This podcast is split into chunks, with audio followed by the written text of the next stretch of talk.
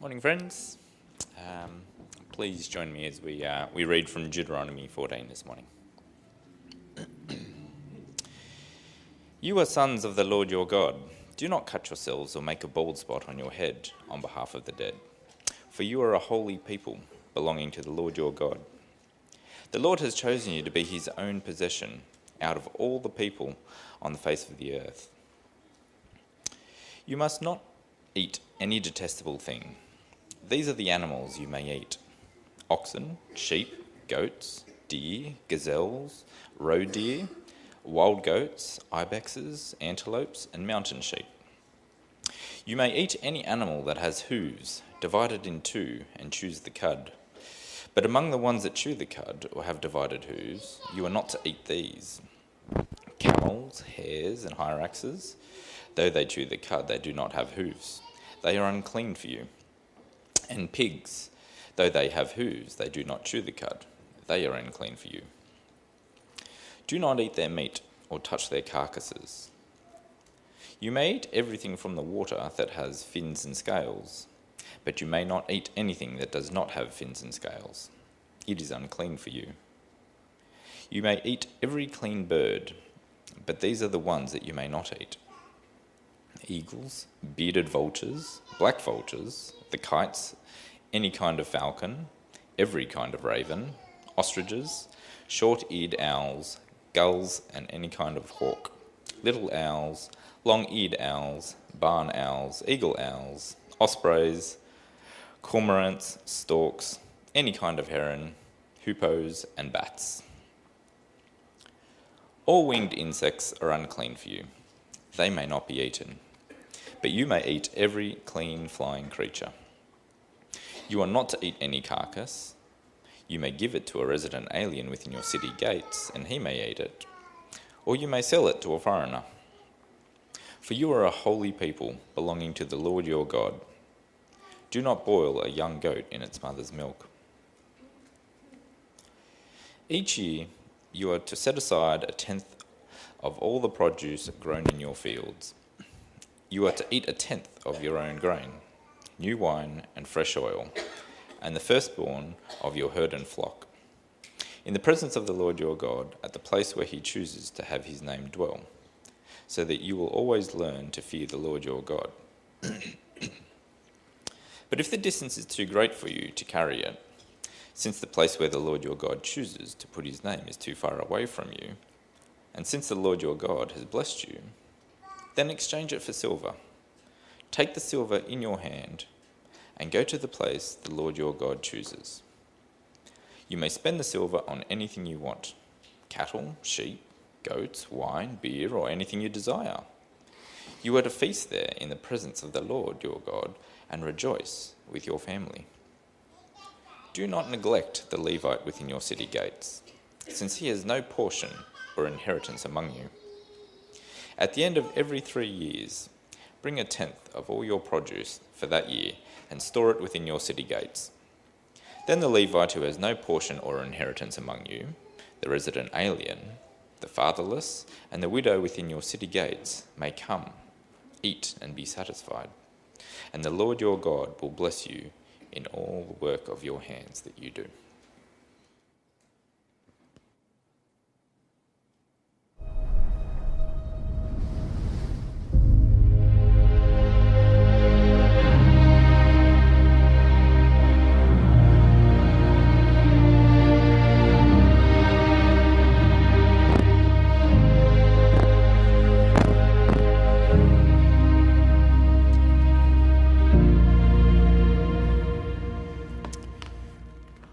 Good morning. Great to be with you this morning. My name is Mike, lead pastor here at Toongabbie Anglican Church. And if you're new amongst us uh, or online, great to have you with us. Uh, that was a pretty straightforward reading. I'll um, just leave it at that, I suppose. um, yes. So today uh, we are continuing sort of a, the two part series that I started last week on following a holy God, making sense of obedience and law. Uh, today, as I got changed, I made sense that in my mixed fabrics, I wasn't going to mix uh, wool and linen. Uh, that is a Jewish law uh, and, and forbidden. It's called sha'atnez. You can read about that in Deuteronomy 22:11. Uh, I had nachos last night. That's actually not okay. That's not kosher. I mixed meat and mil- milk.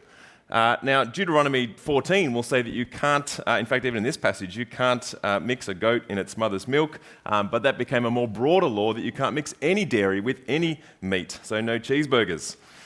If you're building a new house, make sure that you put a railing around the roof so that no one falls and dies. That's Deuteronomy 22. Good to see that rule still in place, actually. Um, in fact, I, I, reckon that went out of vogue for a while and came back. Anyway, uh, my little garden in the backyard, uh, we planted all kinds of seeds together. That's not okay, according to Deuteronomy 22.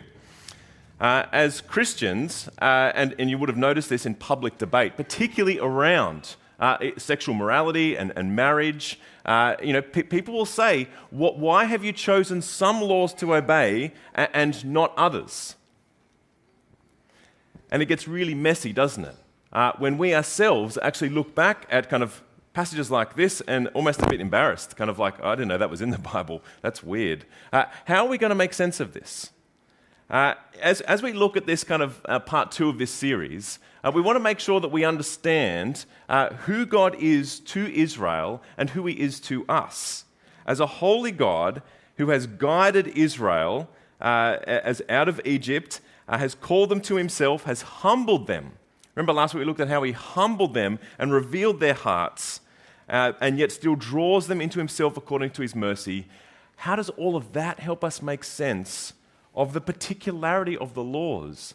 It's one thing to talk about obedience to a holy God. Okay, we can get on board with that concept. But then when we start reading the particulars, we're like, mm, I don't know what to make of that.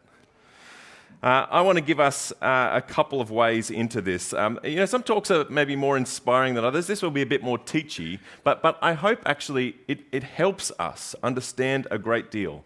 Uh, so I'm going to try and break down uh, the way we understand Old Testament law, uh, and it's sort of it's a two-part sermon in a way. So I'll be looking at the Old Covenant in, in a fair bit of detail, uh, and, and I'll show you kind of a schema or a kind of way of categorizing laws uh, in that.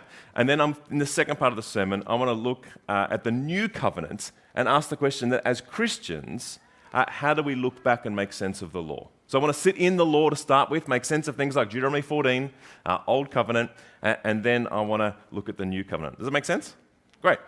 Uh, there's 613 laws, so get comfortable. Um, that's a lot of laws, isn't it? Uh, I guess the first thing I want to say as we think about uh, so many laws in the, in the Torah, which is a Hebrew for law and refers to the first five books of the Old Testament, Deuteronomy being the climax of that. The first thing I want you to notice is that as we read through those kind of those first five books, it's not just a bunch of rules. You'll come across blocks, even like sort of Deuteronomy 14, where, where there's kind of just a slab of kind of law, as it were. But, but the Torah, meaning law, isn't just do this, don't do that, do this. Do. It's, it's a story. And I think we've seen that all the way so far. It's, it, you know, we keep going back to remember how the Lord your God brought you out of Egypt. Uh, remember who God is and what He's done. And, and, as Moses calls them to the vision of, of what God is promising in the promised land. Like all of this is part of a story of a God who pursues a people for Himself as He devotes Himself to them and calls them to respond in devotion. Uh, what we see in the pattern of these first five books is that as God, uh, by his own love and mercy, uh, acts for the sake of his people and his own glory, people respond, sometimes initially positively, and then kind of are disobedient. And that's then followed by sort of more law, as it were, to kind of guide them and shape them. They respond a little bit for a bit, and then it goes bad, and then some more law. And so there's kind of just blocks of kind of law scattered through the story. And the reason why I'm telling you this is that it helps remind us that, that God is not just a kind of jump this high, do it. He's a God who loves. He's a God who actually acts in history as he calls people to himself. And so we're going to keep coming back to the fact that this is, this is kind of uh, embedded within the story.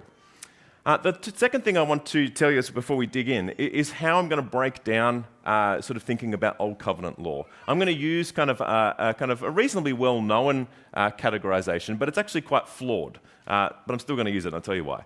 Uh, on the screen, you'll see three pictures under the Old Covenant, and I'm going to break down the law under moral, uh, judicial, and uh, civil, uh, sorry, uh, ritual and ceremony. Uh, now, the reason why that's flawed is because that's not how the Old Testament understands itself, n- nor is it how Jesus or Paul looks back at the Old Testament. But the reason I am going to use it is it just helps us kind of group together some of the laws so that we can talk about them, because I don't have time to talk about all 613. Is it okay that I do that? All right, cool. So, uh, the first one, I'm not going to spend a lot of time on. Uh, the first one, is, you know, as I referred to the, the categories, uh, moral law. Uh, what might be included in moral law? We'll do a bit of kind of, you know, just keep you on your toes. What might be included? What, what have we looked at so far? I'll give you a hint. It's in the kind of graphic. what? What? The Ten Commandments, excellent. Yeah, the Ten Commandments. And so a whole chunk of those, you know, particularly the second tablet, were, you know, do not murder. Uh, that's a moral law. It's part of God's moral goodness. Uh, and also, He's calling us to live out, uh, you know, morally in, in a world so that we can. And remember how, how, each one of those laws points to a positive thing? We want to live and, and kind of be confident that uh, life is good and that will be preserved. Uh, those are moral practices. And the Ten Commandments uh, were kind of the epitome of those moral laws.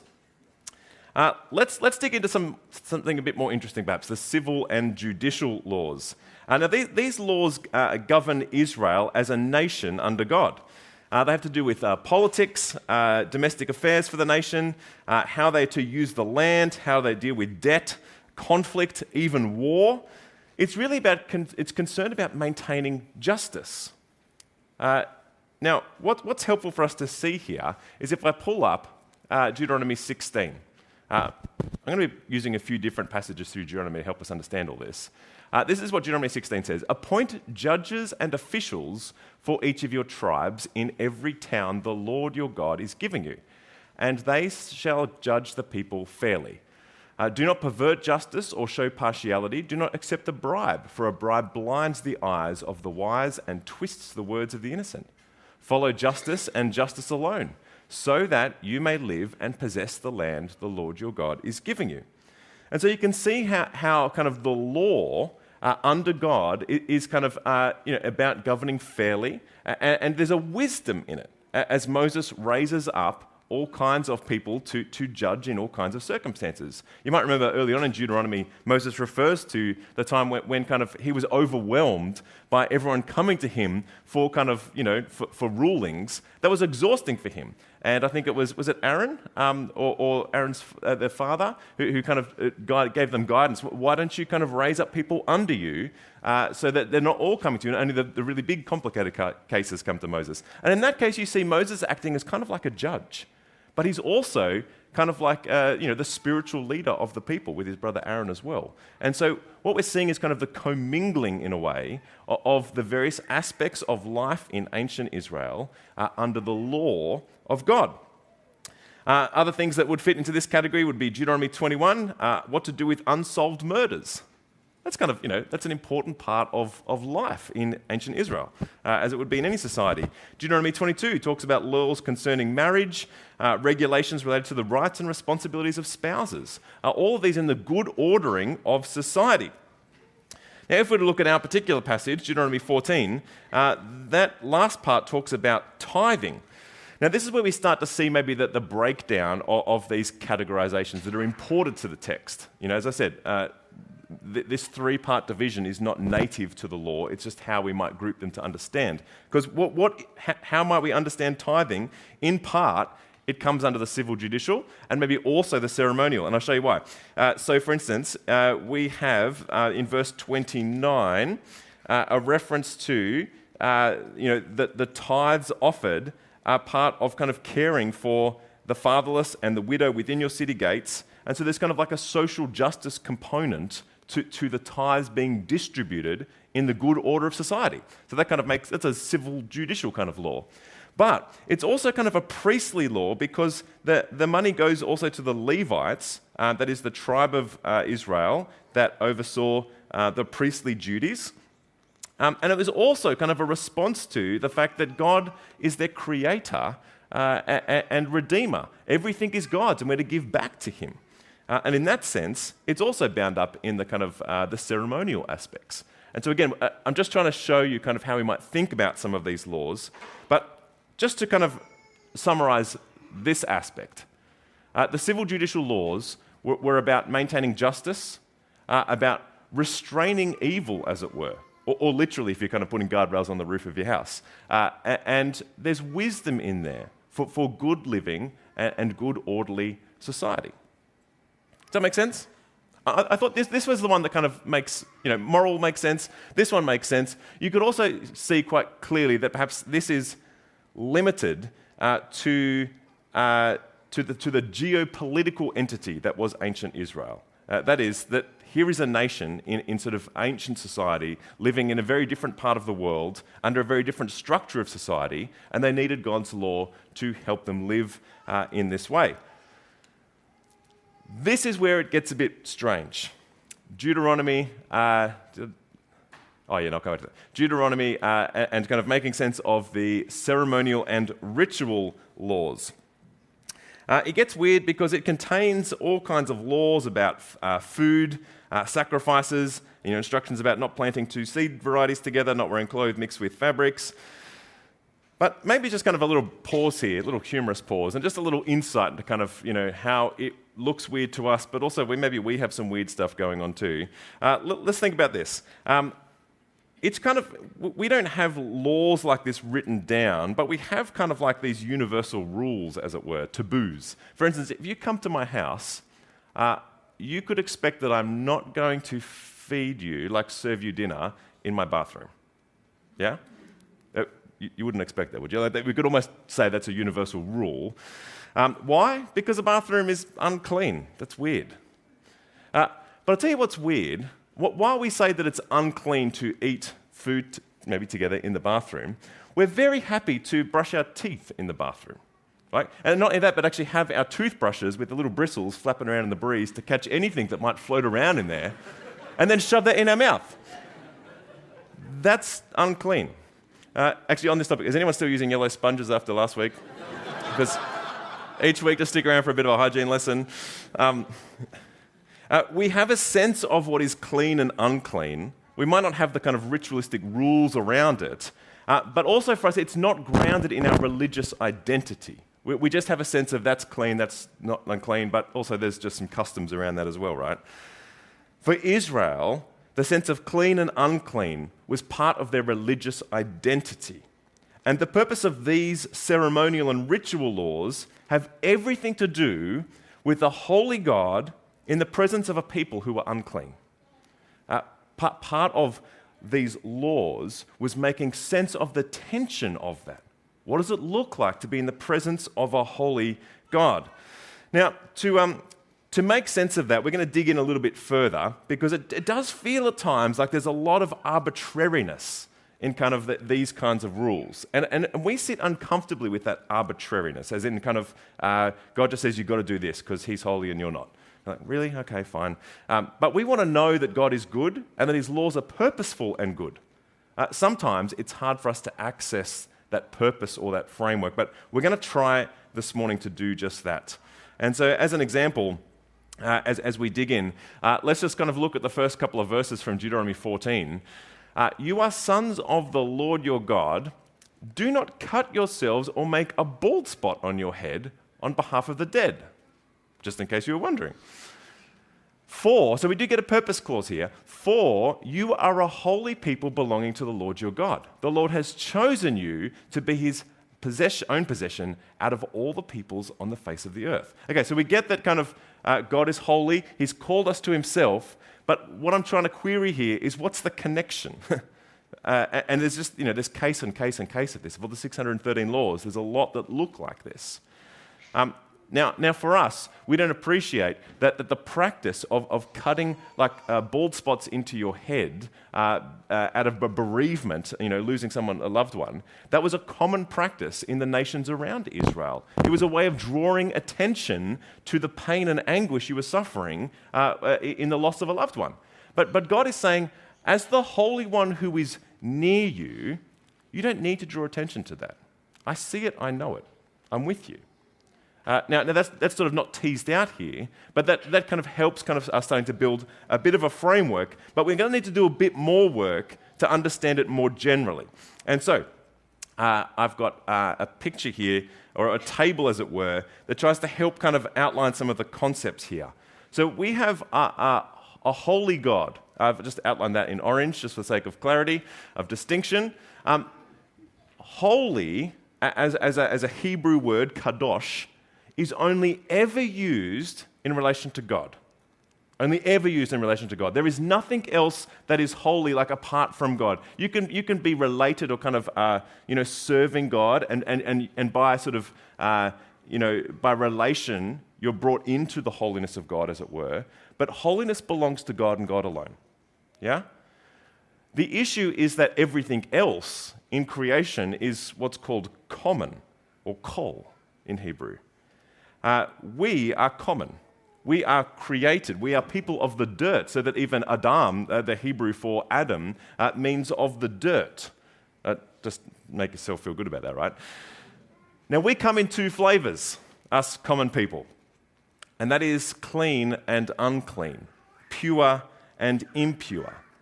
Uh, and, and, these kinds of, this language is used throughout the Torah uh, to describe um, kind of what state we're in, really. Uh, now, we will often think of clean and unclean or pure and impure only by the moral lens. That is, if you do something naughty, you're going to be impure, right? Now, that's part of it. But when we're looking at the, at the ritual and ceremonial laws, it's actually quite unhelpful to, to, to import that across. Uh, and let me show you an example of that. Uh, so, oh, that's getting pretty small, but here we go. How's, how, this is like an eyesight test. Um, Numbers 19. Whoever touches the dead body of anyone will be unclean for seven days. Who's done something wrong there? Nobody. Like dying is part of life.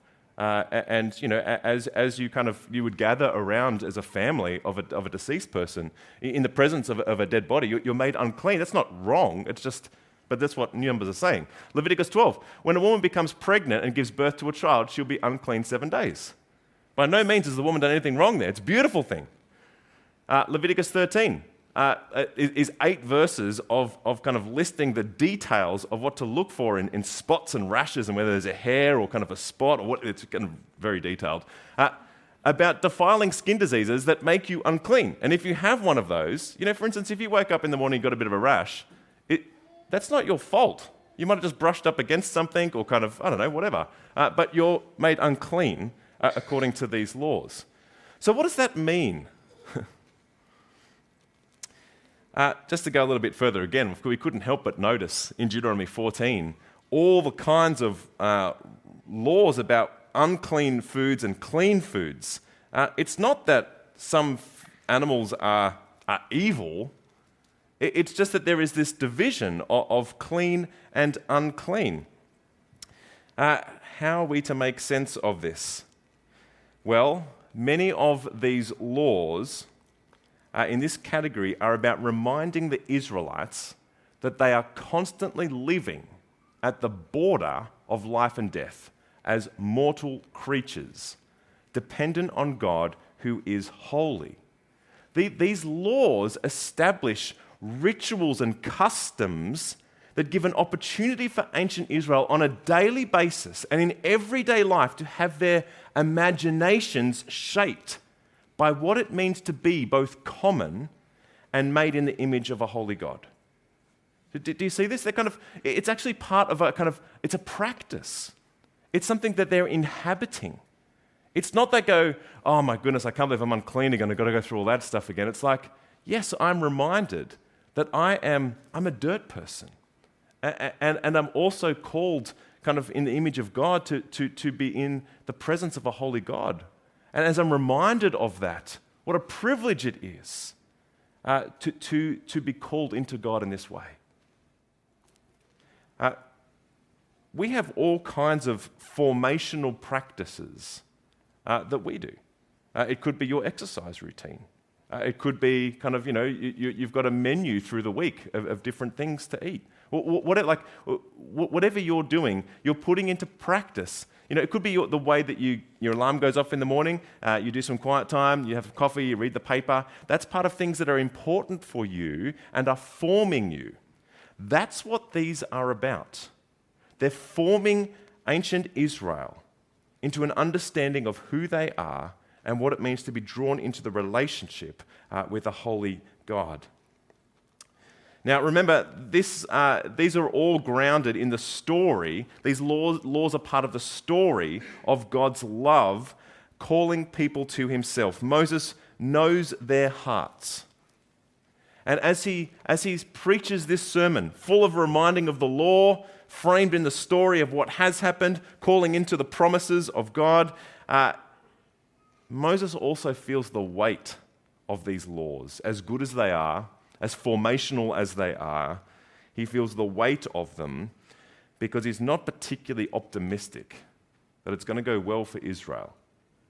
He says in the end, uh, chapter 31, verse 27, Moses says, For I know how rebellious and stiff necked you are. Remember, stiff necked is kind of a, description of someone who's stubborn and stuck in their ways. They can't, they can't turn and kind of respond to God's leading, as it were. He says, If you have been rebellious against the Lord while I'm still alive and with you, how much more will you rebel after I die? He, he tries to remind them of the law to say, Keep following God, even though I'm not going to be there to pastor you and shepherd you through it. He's reminding them of God's goodness and the framework that God has given them. And yet, he knows that that framework will likely also condemn them, will show them of their failings time and time again. So, uh, before we pivot to the New Testament, uh, what's happening uh, in these laws? How might we understand them? First and foremost, they are a reminder of God's holiness. But as we looked at the different categories, um, the laws teach Israel what is good and righteous in the moral laws. Uh, they restrain sin and maintain justice. And then, thirdly, uh, those laws shape them in devotion as dirt creatures called to devote themselves to the holy God who has devoted himself to them. So, as Christians, how might we understand these laws? Which of them apply? Tell me which of the 613 I should do. Well, I will tell you about that in a moment. It would be easy, for example, to say uh, the civil laws are irrelevant because we don't live in ancient Israel on the other side of the world anymore. Uh, we, we don't have kind of the same kinds of customs or even framework for governing the orderliness of society. And so, therefore, it's kind of just appropriate that we just discard the civil laws. It would kind of feel appropriate also to say, well, the ritual laws are not relevant anymore because Christ, as we learn about in Hebrews, is our once and for all sacrifice who purifies us and consecrates us. And maybe the moral laws, uh, maybe they're still good, right? Maybe. Well, as I said, this is not how the New Testament looks at the law. The categories that I gave you to help sort of group these together is not how the law understands itself, it's not how Jesus refers to the law. So then, how shall we understand the law this side of Jesus? Let's look at a couple of uh, ways the New Testament does look back at the law. Firstly, the law is good, is what Paul says in Romans 7. Uh, it's very easy for us to go, law bad, grace good, yeah? Uh, but that's, again, not how Jesus or Paul looks at it. He looks at, they look at the law and they see the goodness of it. They also see how it shows us our sin. Just like last week, uh, I talked about how, how God is after their heart and actually even disciplined them uh, so that uh, it might expose for them what's happening in their heart. In the same way, the law shows us, reveals us our sin. Uh, secondly, the law has wisdom in it. So, for instance, even Moses says in Deuteronomy 4 um, See, I have taught you decrees and laws as the Lord my God commanded me, so that you may follow them in the land you are entering and take possession of it. Observe them carefully. This will show your wisdom and understanding to the nations. As they obey God, uh, they will find God's wisdom for them. And so we can look back at the Old Testament and find wisdom in it. Thirdly, it acted as like a guardian. And so Galatians 3.28 will refer to, uh, let me just look that up actually, that would be helpful for us to, uh, to look at. Uh, Galatians, I should have found this, Galatians 3.28. All right. Um, oh, 24, sorry, 3.24. Uh, the law then was our guardian until Christ so that we could be justified by faith. What's this idea of guardian? Uh, it was kind of a way of, of kind of not only restraining sin, uh, but kind of keeping them on sort of like rails, as it were, until all that the law pointed towards would, would be completed. Uh, until faith, until people were justified by faith, is what Paul says in Galatians. It's kind of like, you know, when you go bowling, uh, if you're like me and you want to try and keep up with the kids, you'll, put, you'll, you'll try and put the bumpers on. Um, I get too excited and they always end up in the gutter. Uh, you know, it, it, it's, it's like uh, the law was kind of uh, bowling with the bumpers on to try and, to try and guard, be a guardian to them, to guide them towards that which was good. The problem, of course, is when you show up to the bowling lane and you don't even care and you just sort of launch the ball across three lanes or into the roof. There's plenty of TikTok videos actually do that. Um, or if you just don't even show up to the bowling because you don't even care. That, that's, so, so the, guard, the, the law as a guardian only makes sense if you actually lean into it, if you want what the law wants. Ultimately, Romans 8, Paul says the law was powerless to change us, it only had power to condemn because the law just sits there. It says, do not and do this. And we find that as Paul reflects on Romans 7, I, I, I, did not do what I ought to do, and I do what I ought not to do. It condemns us, it doesn't actually fix us. It points to the good and shows our inability to get to it. And in that way, it points to our need for Jesus, the only one who was and is righteous. So, let me ask the question again what laws apply to Christians? How are we to understand the Old Testament? Let me answer that provocatively none of it and all of it. Hmm. It's annoying when Christians do that, isn't it? Um, Jesus says in Matthew 5, and you'll know it well perhaps, he says, Don't think that I came to abolish the law and the prophets. See, we think that Jesus came in and just rips out the Old Testament, says, All right, the old is out, the new is in. Yeah? But he says, Do not think that I came to abolish the law or the prophets. I did not come to abolish, but to fulfill. That's a different kind of word. For, I, for truly I tell you, until heaven and earth pass away, not the smallest letter or one stroke of a letter will pass away from the law until all things are accomplished. And so it looks like the whole Old Testament is still in play, as he says that, right? Therefore, whoever breaks one of the least of these commands and teaches others to do so will be called the least in the kingdom of heaven.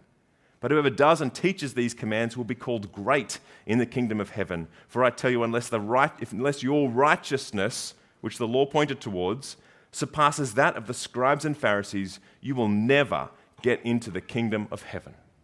So, therefore, Jesus is saying that the Old Testament law is not being abolished. And for all the righteousness that it pointed towards and tried to guard against, unless you perfect the righteousness that it calls to, and the laws and the, the, the, the, Pharisees and the teachers of the law, you know, as they sought to do that, unless you surpass them, you've got Buckleys of getting into heaven. It's not quite the grace we imagined, right? Except Look at the way Jesus uses the word fulfill. For he did not come to abolish, to rip it out, but came to fulfill. See, what Jesus did is he came as the righteous one of God, the one the law was pointing to, and fulfilled that whole Old Testament law and says, Follow me. He fulfills the whole law and says, If you want that righteousness, follow me, and I will disciple you. I will teach you. I will give you my spirit to work within. I will transform you from the inside out so that you will live out your devotion to God as I devote myself to you.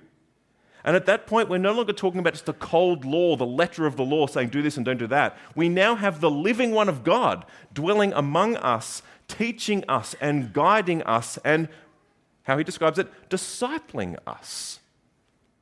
And what blows my mind is thinking about how, for all of the holiness, if we were to go back to kind of a couple of slides, for all the holiness of God, and how someone who is unclean cannot come anywhere near God. And you've got to go through the rituals to become clean again. And even then, you've got to be consecrated to sort of be drawn into the holiness of God.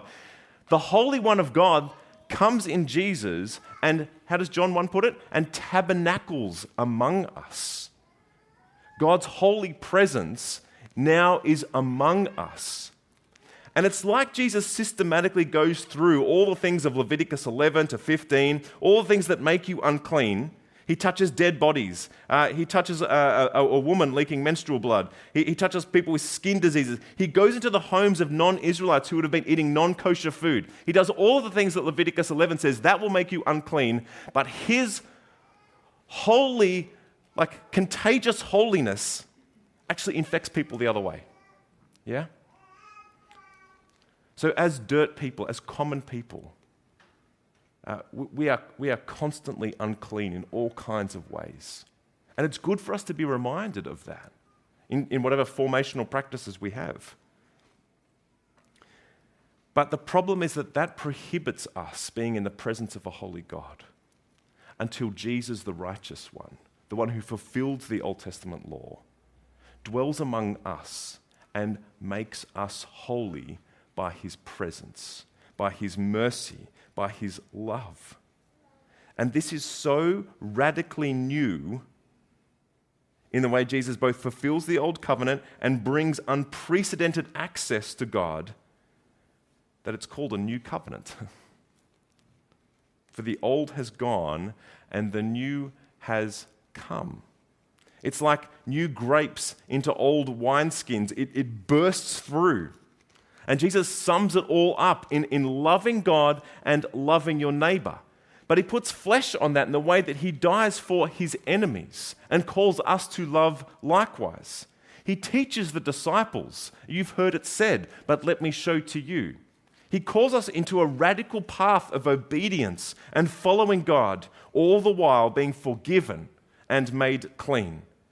Brothers and sisters, you are no longer under law, as Paul will say, for Christ is the end of the law, so that there might be righteousness for everyone who believes. That's Romans 10.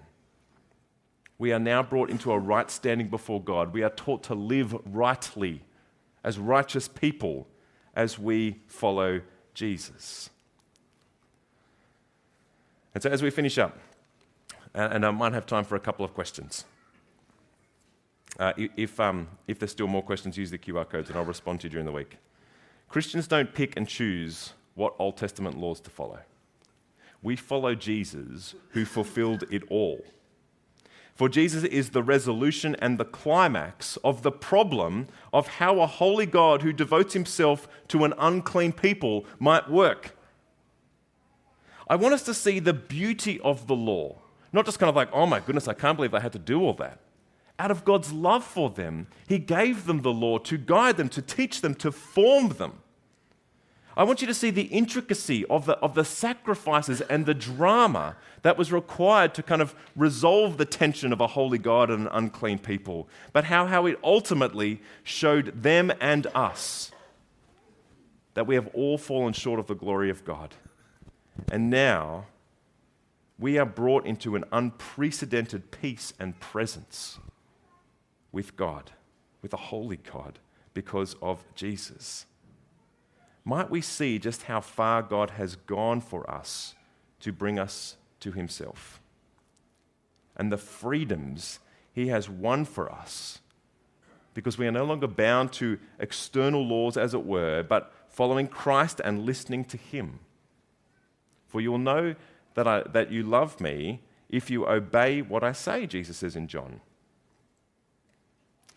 out of the freedoms that we now have living in relationship with Jesus, how might we use that to serve others like Christ served us?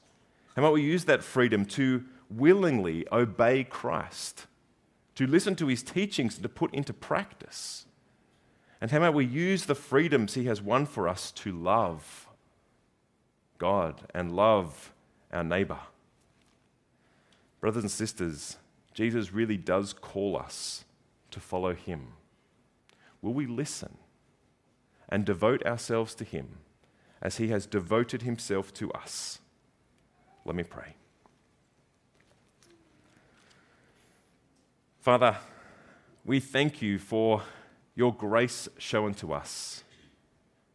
Uh, that despite you giving us uh, the law to guide us and, and shape us, we were only condemned by it. But you, in your wisdom, in your mercy and grace and justice, made a way in Christ. May He be large in our vision, in our life, as we follow Him. And in so doing, being brought into a righteousness with you, Father, may we make that known to the world around us. May they see the wisdom and the life and the forgiveness that is on offer in Christ as we live for Him. Amen.